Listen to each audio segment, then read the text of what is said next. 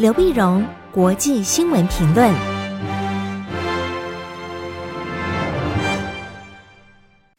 各位听众朋友，大家好，我是台北东吴大学政治系教授刘碧荣，今天为您回顾上礼拜重要的国际新闻呢。第一个，我们先看美中之间的外交交锋。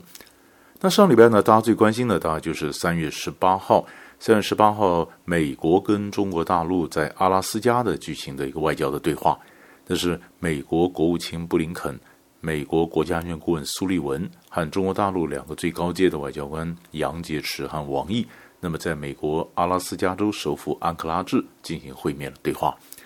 因为美中两国呢最近关系非常的紧张，非常紧张，大家也看说能不能那么经过这次对话呢，那么起码有一点呃破冰的一个作用哈。后来发现呢。嗯，虽然双方的讲法是说非常坦诚，而且呃非常有建设性，但是呢，在双方外交官见面的时候，言语交锋啊，那么炮火激烈，已经那么让大家全世界都都关注到，哎，这个美中关系要改善的，其实并不是特别的容易啊。那么在这次呢，呃，尤其在在十八号之前，在十七号的时候，美国呢就宣布制裁二十四名中国的官员。原因是什么呢？原因是三月十一号的时候呢，中国大陆修改了香港的选举法，那么，那么这个这是违反，就是破坏了这么香港的一国两制啊。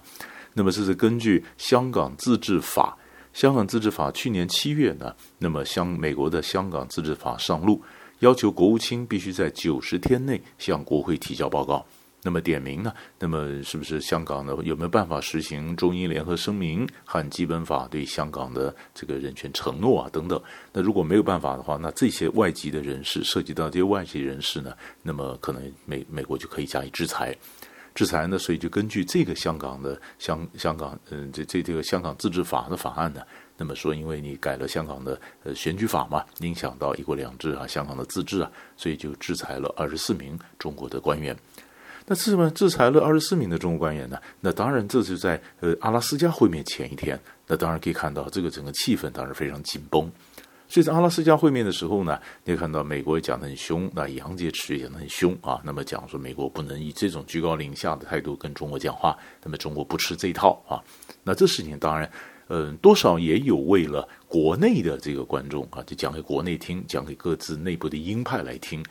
那么一阵言语交锋之后呢？当然，他们也有达成一些协议了啊。那么，包括气候变迁的合作了，那么成立联合工作小组，强化因应气候变迁的对话和合作啊。那么，新冠疫情，两国愿意合作，以及疫情之后的复苏啊。那么，人民之间的往来呢，是不是可以重新重新检讨或评估这人民往来之间的规范呢？呃，包括这个改变签证的政策啊等等，是有一些东西出来。但是各自还是宣布了，嗯，那么各自的这个基本的立场啊，那甚至好像那么没有顾到外交礼节啊，双方讲话都非常凶啊。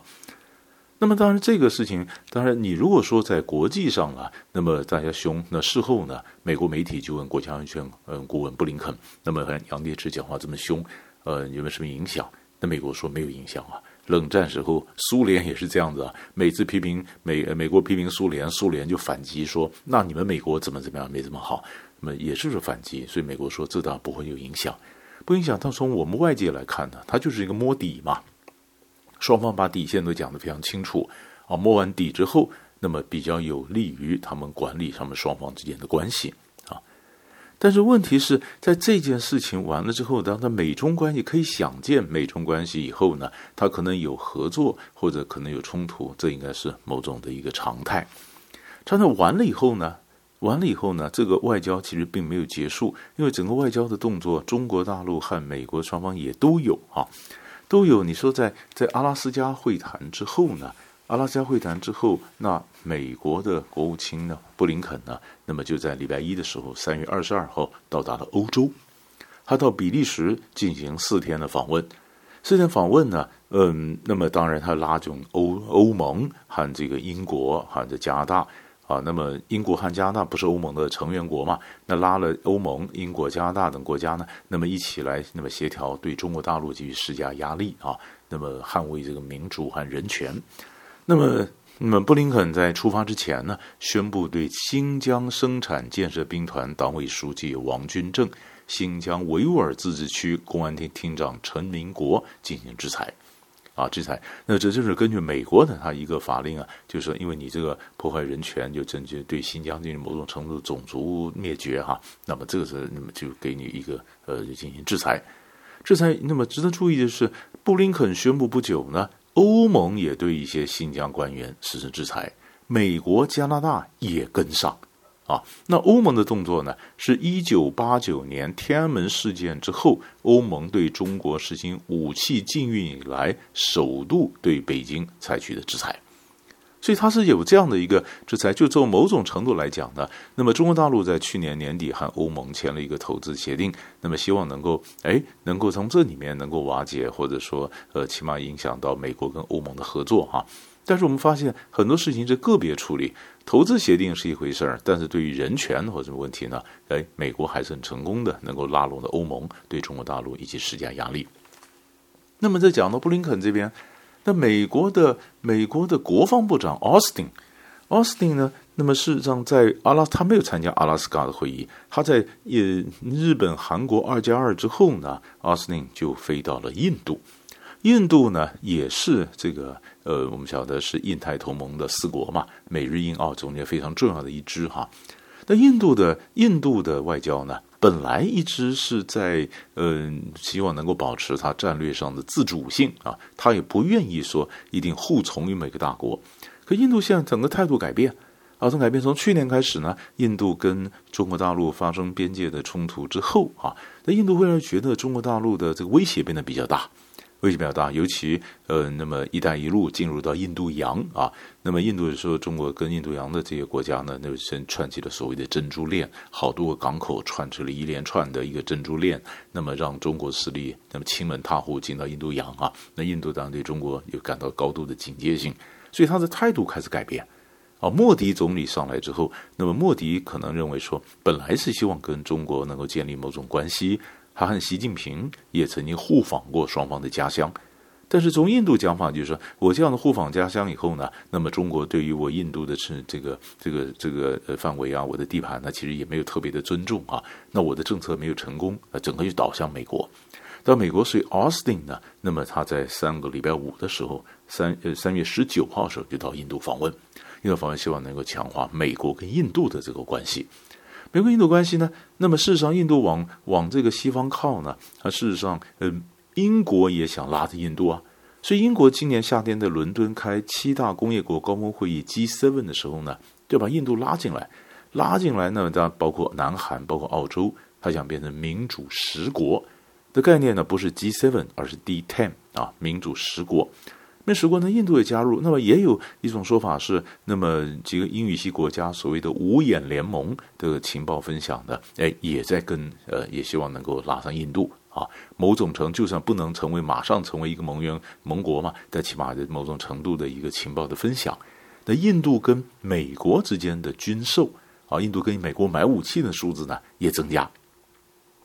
可是这里面又有问题啊，就是印度它也跟俄国买武器啊。印度在俄国买武器，他要买俄国的 S 四百防空飞弹系统。美国的国内对这有关切，因为虽然印度过去跟俄国关系密切，可你现在外交已经导向美日印澳，你导向到呃美美国这边了。然后美国这边，那你跟俄国买武器，那么美国这边的法律是规定，如果你跟俄国买武器的话，那我就可能要制裁你。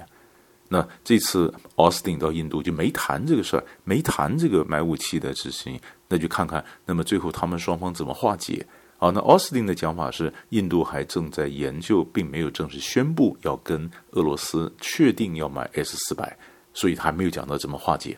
那所以这是印度拉过来。不，我们从外界来看呢。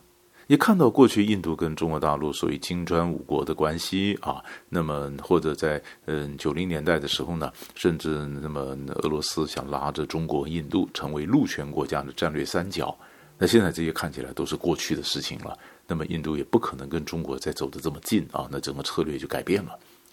那奥斯汀在印度完了以后呢，他在呃礼拜天二十一号的时候呢，哎，到了阿富汗。到了阿富汗，阿富汗的美国国防部长到阿富汗，或美国的总统或什么到阿富汗，他经常就是所谓的没有预警的啊，没有预警的，就是因为情势依然非常严峻嘛，所以不能事先宣布。哎，飞到了阿富汗，阿富汗呢，这谈什么呢？谈美军是不是从阿富汗要撤军呢？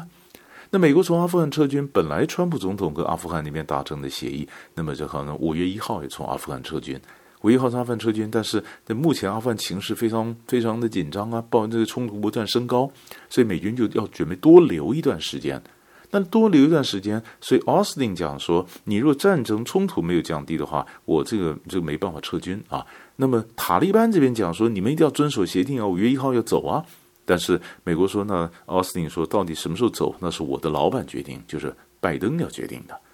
好，所以我们就看到从这个外交衍生出来两支，一个是布林肯到欧洲，那一个呢，那就是奥斯汀呢，他到到南亚，啊，到印度，到阿富汗。那中国大陆这边怎么做呢？那中国大陆当然，你跟美国关系不好，那中国大陆当然就拉着俄罗斯了，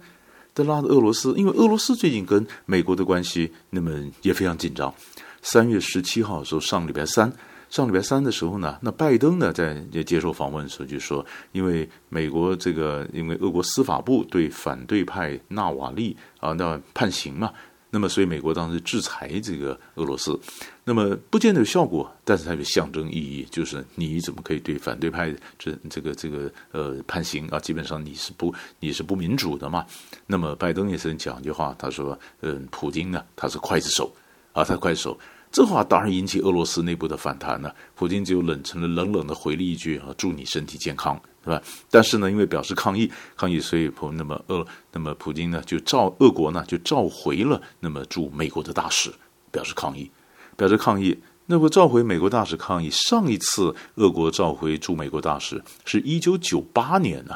当时西方轰炸伊拉克的时候，俄国召回了驻美国大使。但是这次你在批我召召回驻美国大使，作为驻美大使，那俄罗斯的外长拉夫罗夫。三月二十二号到二十三号访问中国大陆，因为美中呃美中关系不好嘛，美俄关系也不好，中俄就走得近了。所以拉夫罗夫就是三月二十二号到了到了中国大陆。到了大陆呢，主要是因为中俄睦邻友好合作条约，二零零一年七月十六号签的这中俄睦邻友好合作条约呢，那么双方已经商定啊，那这条约的延长。啊，那么所以这次俄罗斯外长的访问中国呢，是给予条约一个新的一个时代的一个意涵。所以在二十二号的时候呢，王毅就在广西桂林会见了拉夫罗夫，